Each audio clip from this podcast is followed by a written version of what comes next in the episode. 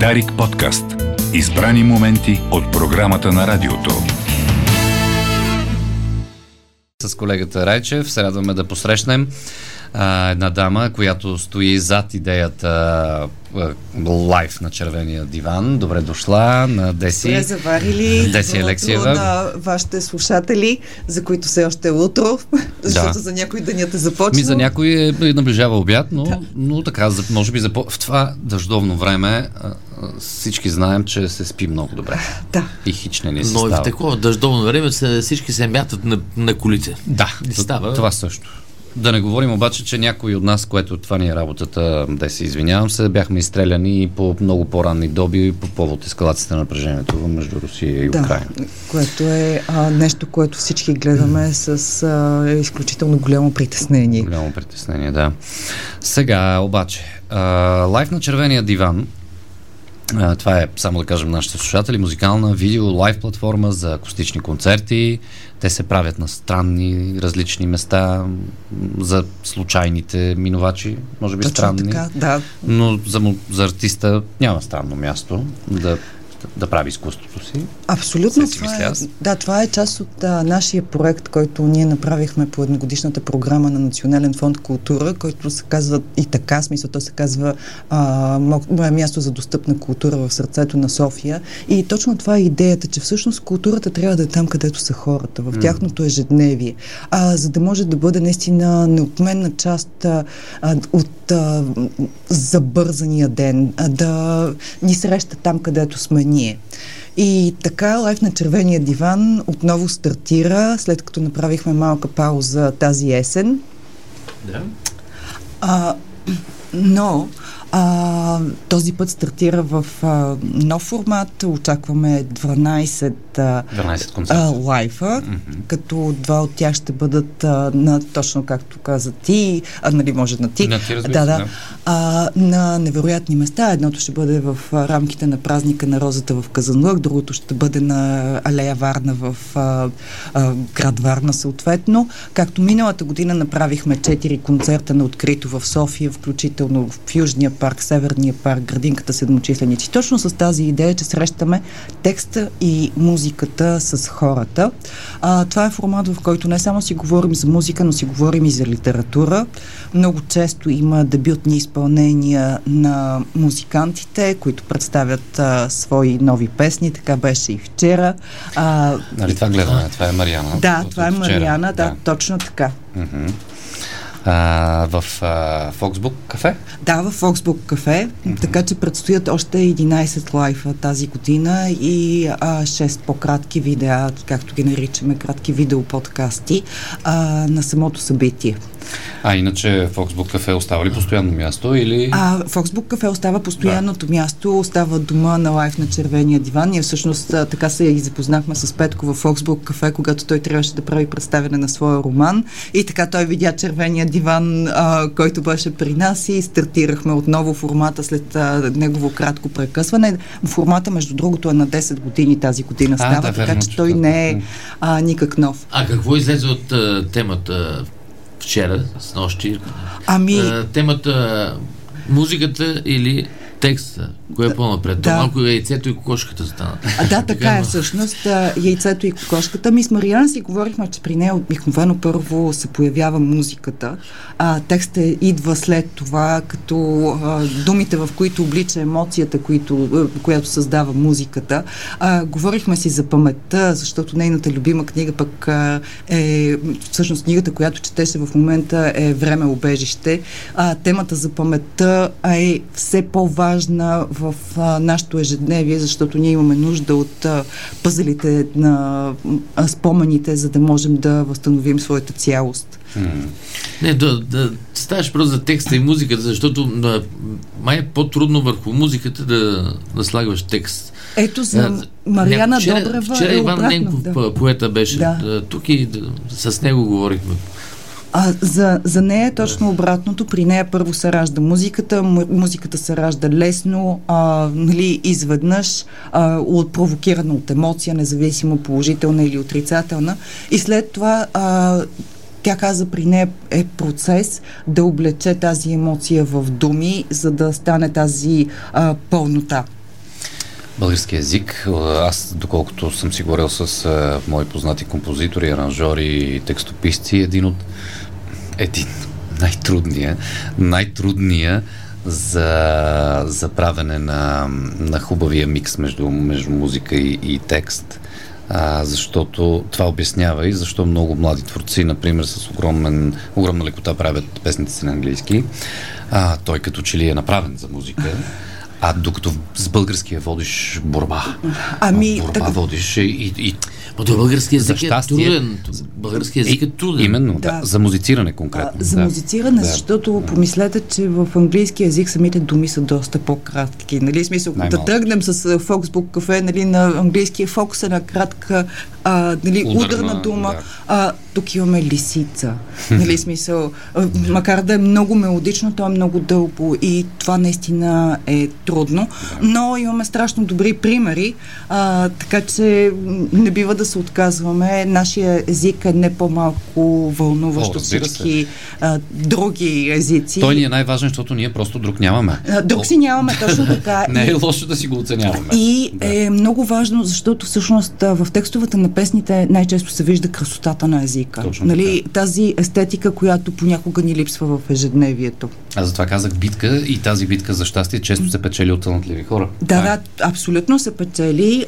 Дори вчера на дебюта на песента на Петко, който изпълних съвместно с Мариана Добрева, това изключително добре се видя. Да кажа само, значи всички лайфове и записите от тях могат да бъдат гледани в канала в YouTube, на Live на Червения диван, в канала на FOX book café, и въобще, ако хората се абонират, ще могат да виждат всички следващи издания. Да. Добре, а какво предвижда, какво е следващото? Нека го запазим в тайна. Добре. Но само ще кажа, че сме предвидели имена като Иван Ланджев, Ива Янкова, така че има какво да се види, и то са все хора, които наистина съчетават по един абсолютно естествен начин литературата и музиката.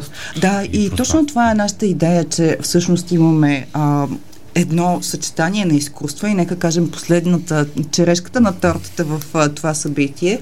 Паралелно с участието на музикантите, художничката Ева Тенева-Зайков рисува портрети на гостите и на домакините също така. Така че всъщност ние събираме всички изкуства и създаваме едно наистина културно преживяване, в което зрителите са и съучастниците, виждат процеса, който за нас е също изключително важно, защото е важно хората да бъдат и сътворци, не само консуматори на култура. А кога е следващия епизод? Следващия епизод ще бъде в средата на март месец. Средата на март.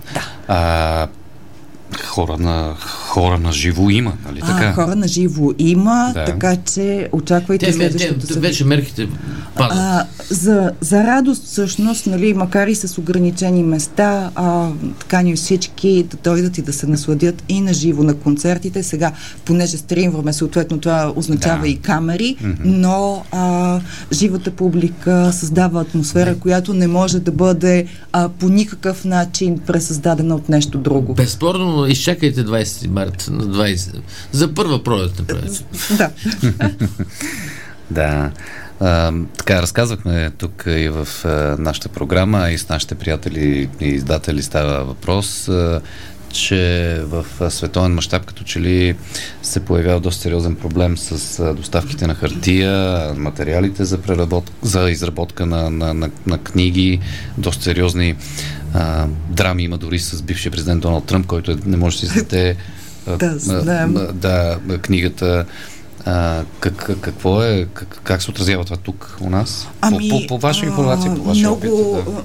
Наистина проблема е истински сериозен. Значи само до миналата година, до края на декември месец, цените бяха с над 70% нагоре, на картоните с над 100%.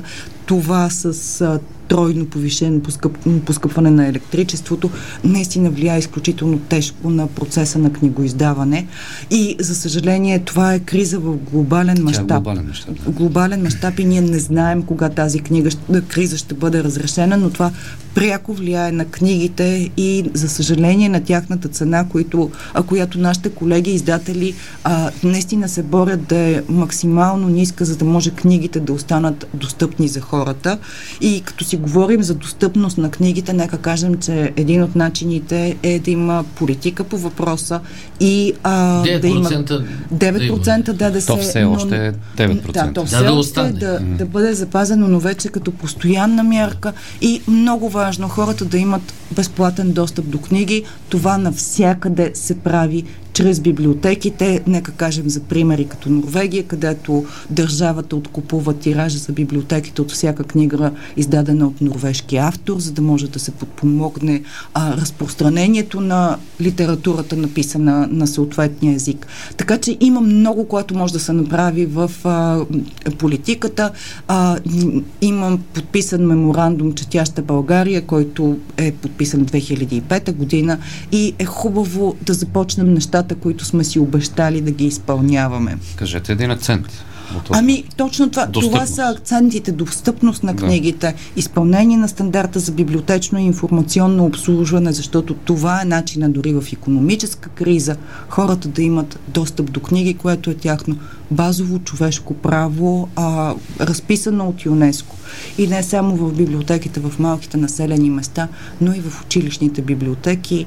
Нека кажем, че в сравнение с 91-92 година училищните библиотеки са 1/3 от това, което са били, което означава, че децата нямат достъп до книги в 2/3 от училищата в България.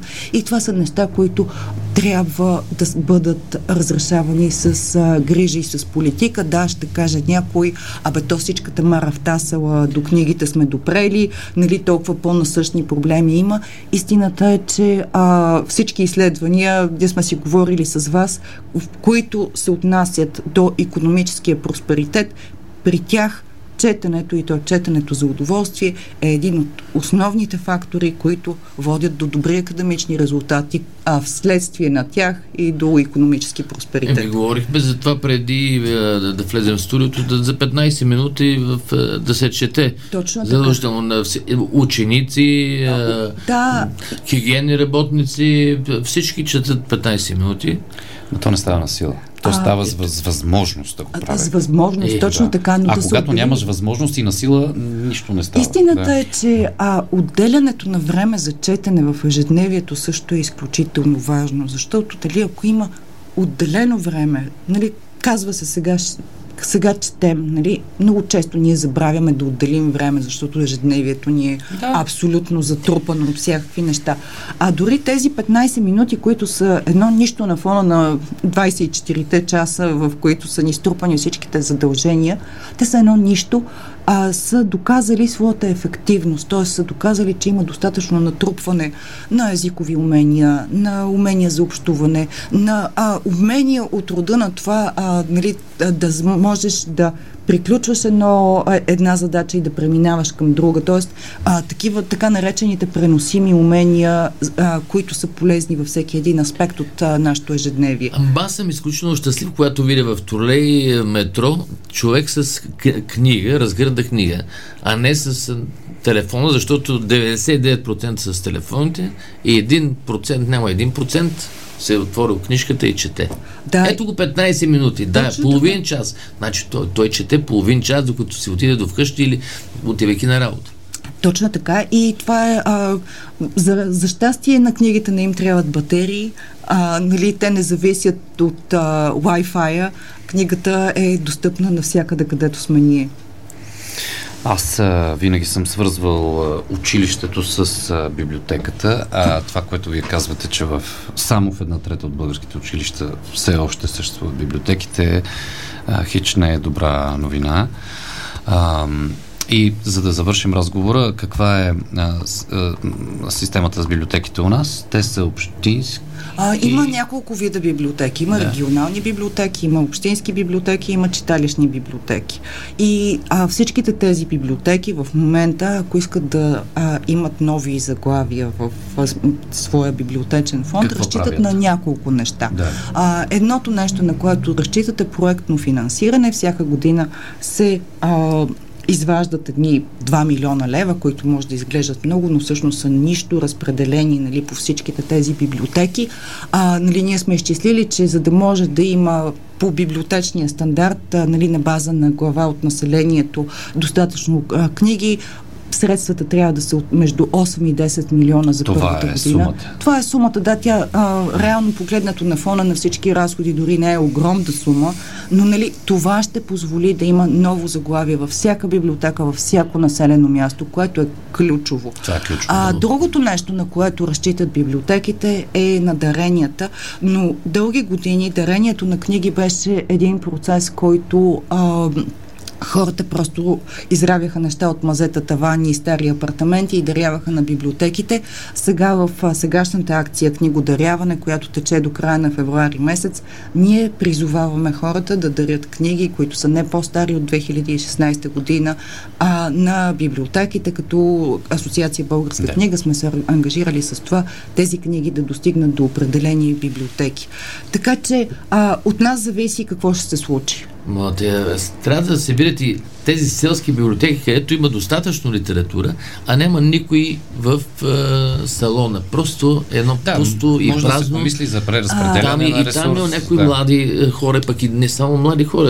Аз предлагам обаче да приключим тук, защото разговорът ни може да се удължи. Ние можем да говорим много безкрайно за тази тема, защото тя е изключително интересна. Предлагам да го оставим за следващия път и да си говорим за това какво може да направим ние. Пожелаваме успех сега, защото ти имаш тежката задача да преговариш с Министерството на културата. Всъщност, изключително щастливи сме, че Министерството на културата са ни поканили на среща с господин Юрий Волковски и аз твърдо вярвам, че той е един от хората, които разбират важността на библиотеките и на четенето, така че чакам с наистина голямо вълнение тази среща. Да, се стигне до разбиране.